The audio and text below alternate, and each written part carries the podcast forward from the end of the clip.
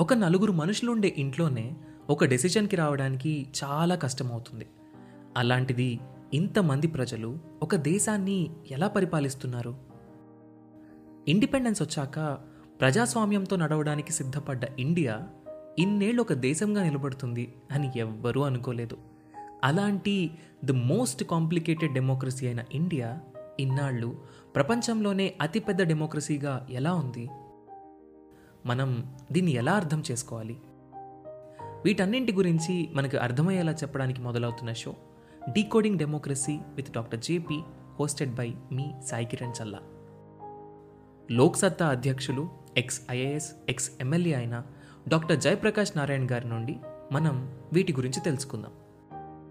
August ఫిఫ్టీన్త్న మొదలై ప్రతి Tuesday ఒక కొత్త ఎపిసోడ్తో మీ ముందుకు రాబోతుంది. ఈ షోని మీ ముందుకు తీసుకొస్తుంది Kathanika media in collaboration with FDR.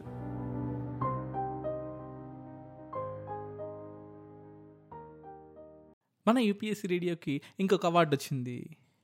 Already IGNOU వాళ్ళు బెస్ట్ ఇన్నోవేషన్గా మనకు ఒక అవార్డు ఇచ్చారు. And India audio awards twenty twenty three ముంబైలో జరిగిన ఒక ఈవెంట్లో ఇండియాలో ఉండే అన్ని podcast radios audio platform shows అన్నిటిని తీసి మనకు బెస్ట్ రీజనల్ ఎడ్యుకేషనల్ పాడ్కాస్ట్ కింద మనకు అవార్డు వచ్చింది. We have got the first prize I'm very happy for that and ఈ సక్సెస్ కేవలం మీ ద్వారానే వచ్చింది. మీరు పది మందికి స్ప్రెడ్ చేయడం ద్వారానే వచ్చింది. అలా స్ప్రెడ్ చేయడం వల్ల నేను ఇంకా ఎక్కువ ఎపిసోడ్స్ చేయాలని ఎక్కువ మందికి యూజ్ అవ్వాలని మనం అందరం కలిసి అనుకున్నాం కాబట్టి అవార్డు వచ్చింది. మరిన్ని అవార్డ్స్ మనకు వస్తాయి. It all because you supported us so thank you thank you everyone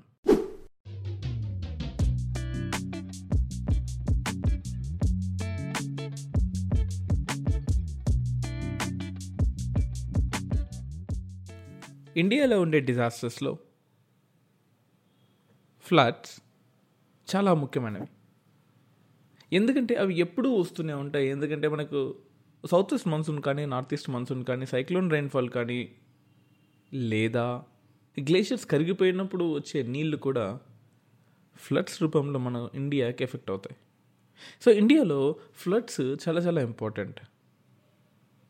ఇండియాలో ఫ్లడ్స్ ఎక్కువగా వస్తూ ఉంటాయి. అసలు ఈ ఫ్లడ్స్ అనే డిజాస్టర్ని మనం ఎలా ఎదుర్కోవాలి అనేది ఈరోజు ఎపిసోడ్. యూపీఎస్సీ రేడియోకి వెల్కమ్. మన యూపీఎస్సీ రేడియో గురించి మీ ఫ్రెండ్స్కి షేర్ చేయండి. ఎందుకంటే ఇది యూట్యూబ్ అల్గారిథం లాగా ఎంతమంది చూసి అంతే ఆటోమేటిక్గా సజెషన్స్లా రాదు. So until unless you forward it your friends people don't know about our podcast అసలు ఫ్లడ్స్ గురించి చూసుకుందాం. To be fact nineteen eighties నుంచి టూ థౌజండ్ ట్వంటీ వరకు we have more than two fifty floods అందువల్ల లక్ష ముప్పై వేల మంది దాకా చనిపోయారు. ఇండియాలో ఎక్కడో కాదు ఇండియాలో లక్ష ముప్పై వేల మంది చనిపోయారు. Almost two billion people affect అయ్యారు. అంటే ఒకే పర్సన్ రెండుసార్లు మూడు సార్లు పది సార్లు ఎఫెక్ట్ అవ్వచ్చు. అలా అలా దాన్ని చూసుకోవాలి. టూ బిలియన్ అంటే ఇప్పుడు రెండు వందల రెండు వందల కోట్ల మంది ఆడ నుంచి వచ్చారు ఇండియాలో అనుకోవచ్చు. సో ఒకే పర్సన్ మల్టిపుల్ టైమ్స్లో ఎఫెక్ట్ అవ్వచ్చు. ఇది ముప్పై నలభై ఏళ్ళగా ఆల్మోస్ట్ ఈవెన్ ఎకనామిక్ లాస్ కూడా సిక్స్టీ బిలియన్ దాకా ఉంటుంది. సిక్స్టీ బిలియన్ డాలర్స్ రూపీస్ కాదు డాలర్స్ బిలియన్ అంటే వంద కోట్లు.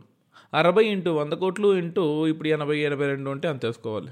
అంత లాస్ ఫ్లడ్స్ వల్ల మనకు వచ్చింది and it is one of the costliest disasters in India ever happen and have been happening In fact, eight 68% of all the economic loss of every disaster, it is because of floods. Yes జనరల్గా death రేట్లలో forty percent floods వల్లే వస్తుంది. Death రేట్లో forty percent flood వల్ల వస్తుంది.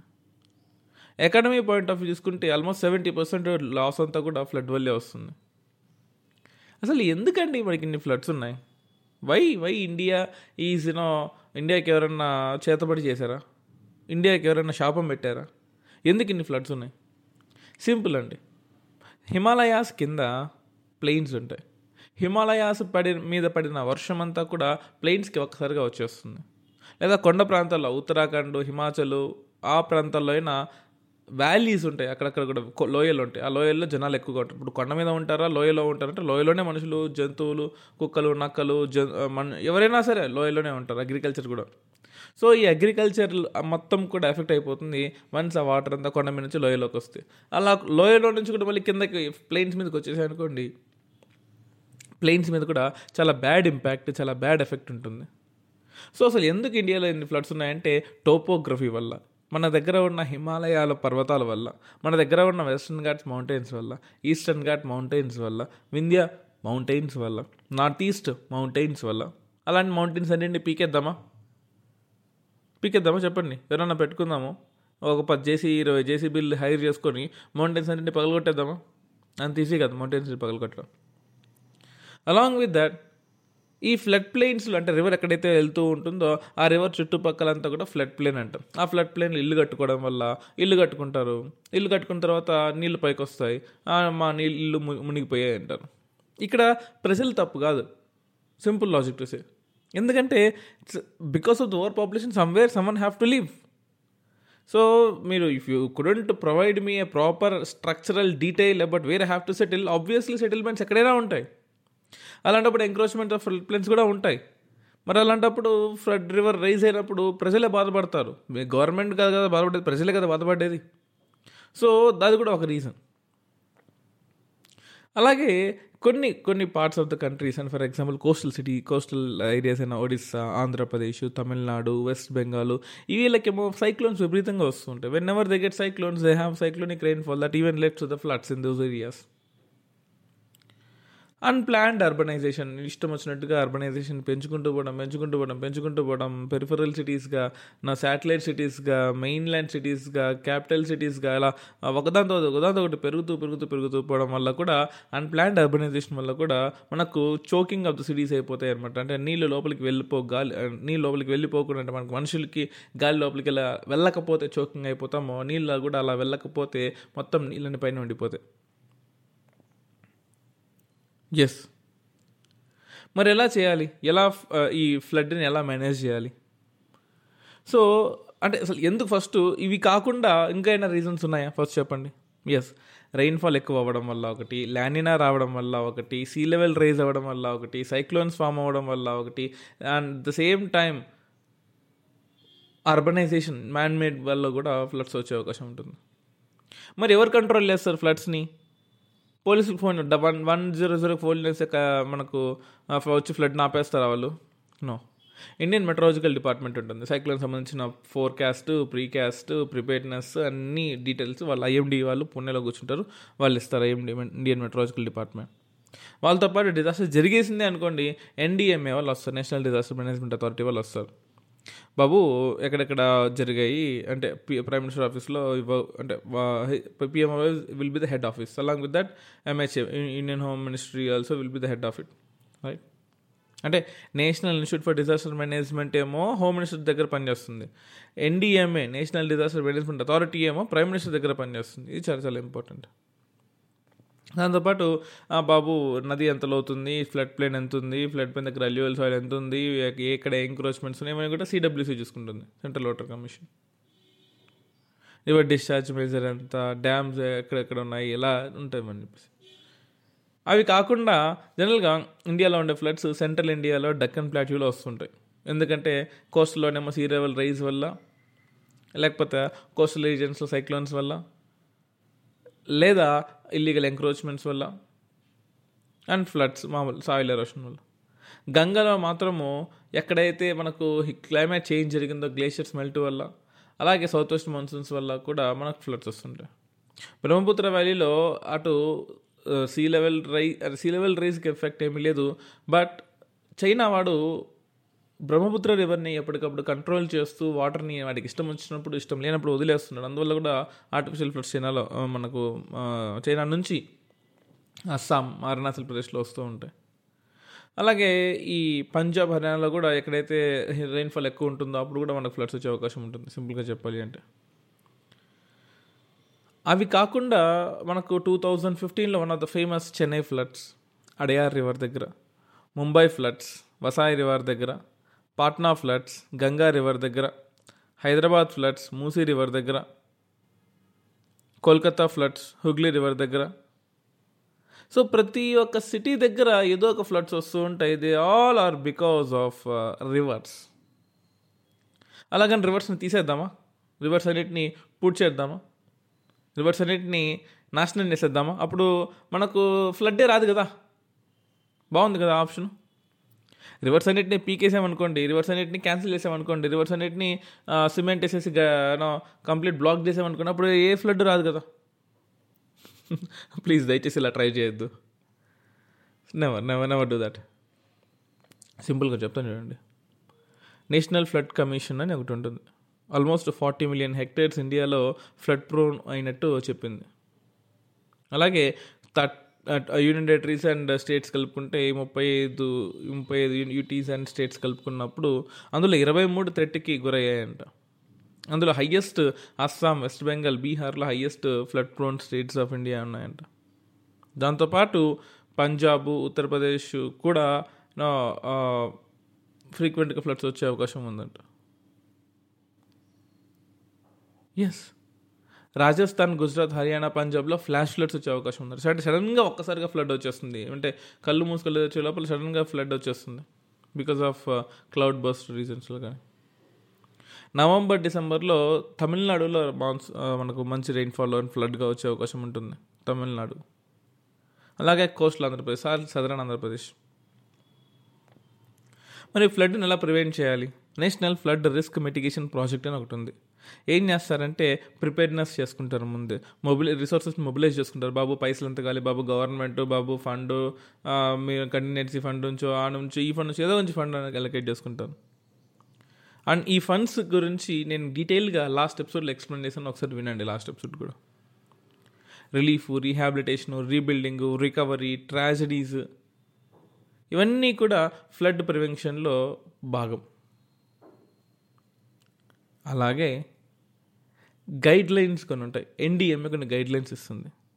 రిజర్వాయిడ్స్ check dams కట్టేటప్పుడు extra వాటర్ని మీరు పెట్టుకోవాలా వద్దా అనేటప్పుడు కూడా you have to follow NDMA guidelines అంటే మీ అవసరాలు ఫ్లడ్ వచ్చే అవకాశాలు ఈ రెండింటిని బేస్ చేసుకుని ఉంటుంది. వాటర్ పెంచుకోవాలా వద్దని ఒకవేళ ఫ్లడ్ డే వచ్చే అవకాశం ఉంటుంది అనుకోండి ఆర్టిఫిషియల్ ఛానల్స్ని బిల్డ్ చేసుకోవడమో లేకపోతే వెట్లాండ్స్ని అంటే ఇప్పుడు నది పోతూ ఉందనుకోండి నది పోయే రూట్లో అంతా వెట్లాండ్స్ని డెవలప్ చేసుకుంటూ పోతే ఎప్పటికప్పుడు నీళ్ళు అనేది వెట్లాండ్ రూపంలో పక్కన దాచిపెట్టుకొని ఉంటాయి.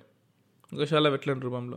వెట్లాండ్స్ రూపం వెట్లాండ్స్లో మీరు కనుక బిల్డింగ్లు కట్టుకోవడమో లేకపోతే పార్కులు కట్టుకోవడమో లేదా అమ్యూజ్మెంట్ పార్కులు కట్టుకోవడమో ఇవన్నీ చేస్తూ ఉంటే అది నాశనం అయిపోతుంది. మీకు గుర్తుందా? విఐపి టూ సినిమాలో వెట్లాండ్లో ఒక అమ్యూజ్మెంట్ పార్క్ కడుతున్నారని చెప్పేసి హీరో అతని ఫ్రెండ్స్ అందరూ ప్రొటెస్ట్ చేస్తారు. దట్ ఈస్ వెట్లాండ్ అంటే ఫ్యూచర్లో ఫ్లడ్ వచ్చినప్పుడు అక్కడికి నీళ్ళు వచ్చే అవకాశం ఎక్కువగా ఉంటుంది. దాన్ని వెట్లాండ్స్ అంటాం. అఫ్ కోర్స్ కొన్ని వెట్లాండ్స్ డ్రై అయిపోతే కొన్ని వెట్లాండ్స్ ఎప్పుడు వెట్గానే ఉంటాయి. దట్ డిపెండ్స్ సో అలాంటి వెట్లాండ్స్లో మనం కన్స్ట్రక్షన్ యాక్టివిటీస్ చేయకూడదు. చేస్తున్నాం కాబట్టి అటువంటి టైంలో ఫ్లడ్ వచ్చేస్తుంది. చెన్నైలో రావడానికి కూడా కారణం అది. ఎస్ దీన్ని ఎలా ఆపాలి అనుకునేది? ఇంకా అది మీ ఇష్టం మీ మీ మీద ఆధారపడి ఉంటుంది. ఫ్లడ్స్లో కూడా యూనో ద పెరీనియల్ ఫ్లడ్స్ అంటాం. ఇప్పుడు ఫర్ ఎగ్జాంపుల్ సౌత్ ఇండియాలో తీసుకున్నాం అనుకోండి ఆ సదర్న్ సైడ్ ఆఫ్ ఇండియాలో తీసుకుంటే ఇక్కడ మనకు సీజనల్ ఫ్లడ్స్ ఉంటాయి. ఎప్పుడైతే మనకు రెయిన్ ఫాల్ ఎక్కువ ఉంటుందో రైనీ సీజన్లో అక్కడ మాత్రమే ఫ్లడ్స్ ఉంటాయి. కానీ నా బ్రహ్మపుత్ర వ్యాలీలో నార్త్ ఈస్టర్న్ రీజన్స్లో అస్సాంలో ఈ కజిరంగ నేషనల్ పార్క్ అని ఉంటుంది లేదా పోబిద్ర వ్యాలీ సాంచురీ ఉంటుంది అక్కడ ఎప్పుడూ ఫ్లడ్స్ వస్తూనే ఉంటాయి. ఆల్వేస్ పెరినియల్ ఫ్లడ్స్ అంటాం. ఫ్లాష్ ఫ్లడ్స్ లేదా రివర్ ఫ్లడ్స్ లేదా కోస్టల్ ఫ్లడ్స్ సింపుల్ లాజిక్ మనకు సౌత్ ఇండియాలో మాన్సూన్ ఫ్లడ్స్ ఎక్కువగా ఉంటాయి. గంగా రివర్ దగ్గర రివర్ బ్యాంక్ ఎరోషన్ వల్ల కూడా ఫ్లడ్స్ వచ్చే అవకాశం ఎక్కువగా ఉంటుంది. ఎస్ ఫ్లడ్స్ వచ్చే అవకాశం చాలా ఎక్కువగా ఉంటుంది. దీంతో పాటు హ్యూమన్స్ వాళ్ళ యొక్క డస్ట్ని వాళ్ళ యొక్క కన్స్ట్రక్షన్ వేస్ట్ని స్లడ్జ్ని ఫీకల్ మ్యాటర్ని డ్రైనేజ్ని సీవేజ్ని అన్నింటినీ డ్రైనేజ్లో కలిపడం వల్ల నదిలో కలిపడం వల్ల చోకింగ్ గురయ్యి ఫ్లడ్ వచ్చే అవకాశం కూడా ఎక్కువగా ఉంటుంది. ఎస్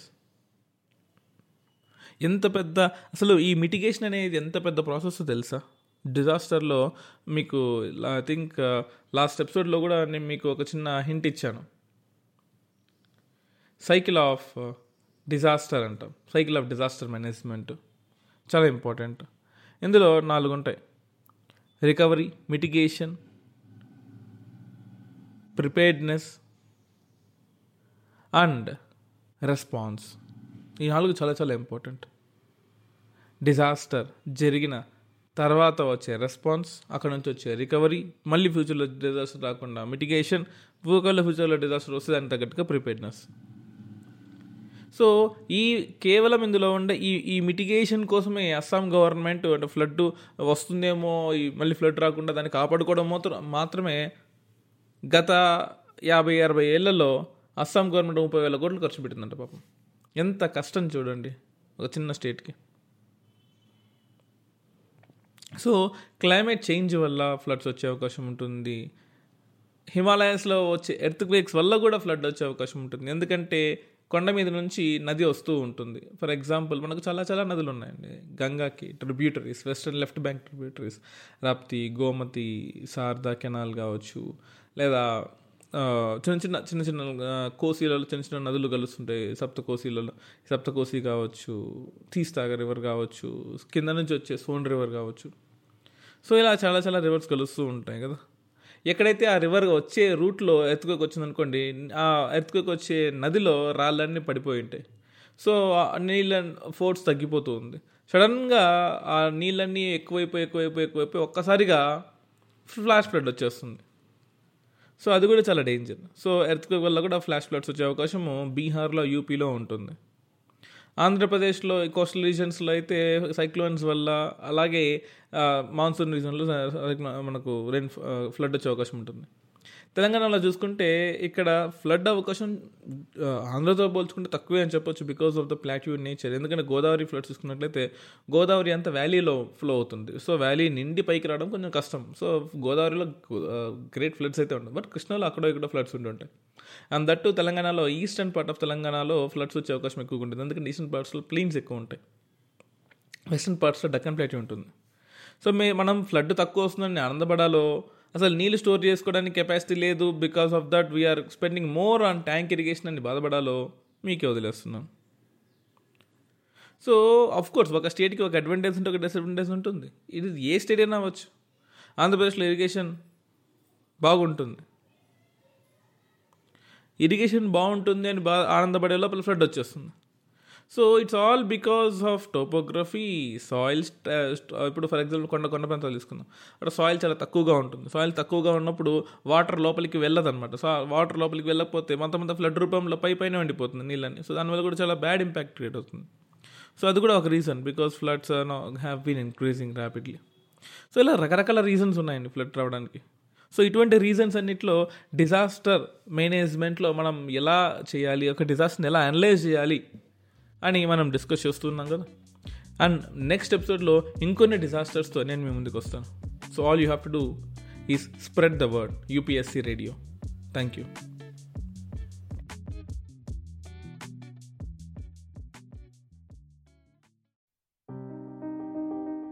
ఒక నలుగురు మనుషులుండే ఇంట్లోనే ఒక డెసిషన్కి రావడానికి చాలా కష్టమవుతుంది. అలాంటిది ఇంతమంది ప్రజలు ఒక దేశాన్ని ఎలా పరిపాలిస్తున్నారు? ఇండిపెండెన్స్ వచ్చాక ప్రజాస్వామ్యంతో నడవడానికి సిద్ధపడ్డ ఇండియా ఇన్నేళ్ళు ఒక దేశంగా నిలబడుతుంది అని ఎవ్వరూ అనుకోలేదు. అలాంటి ది మోస్ట్ కాంప్లికేటెడ్ డెమోక్రసీ అయిన ఇండియా ఇన్నాళ్ళు ప్రపంచంలోనే అతిపెద్ద డెమోక్రసీగా ఎలా ఉంది? మనం దీన్ని ఎలా అర్థం చేసుకోవాలి?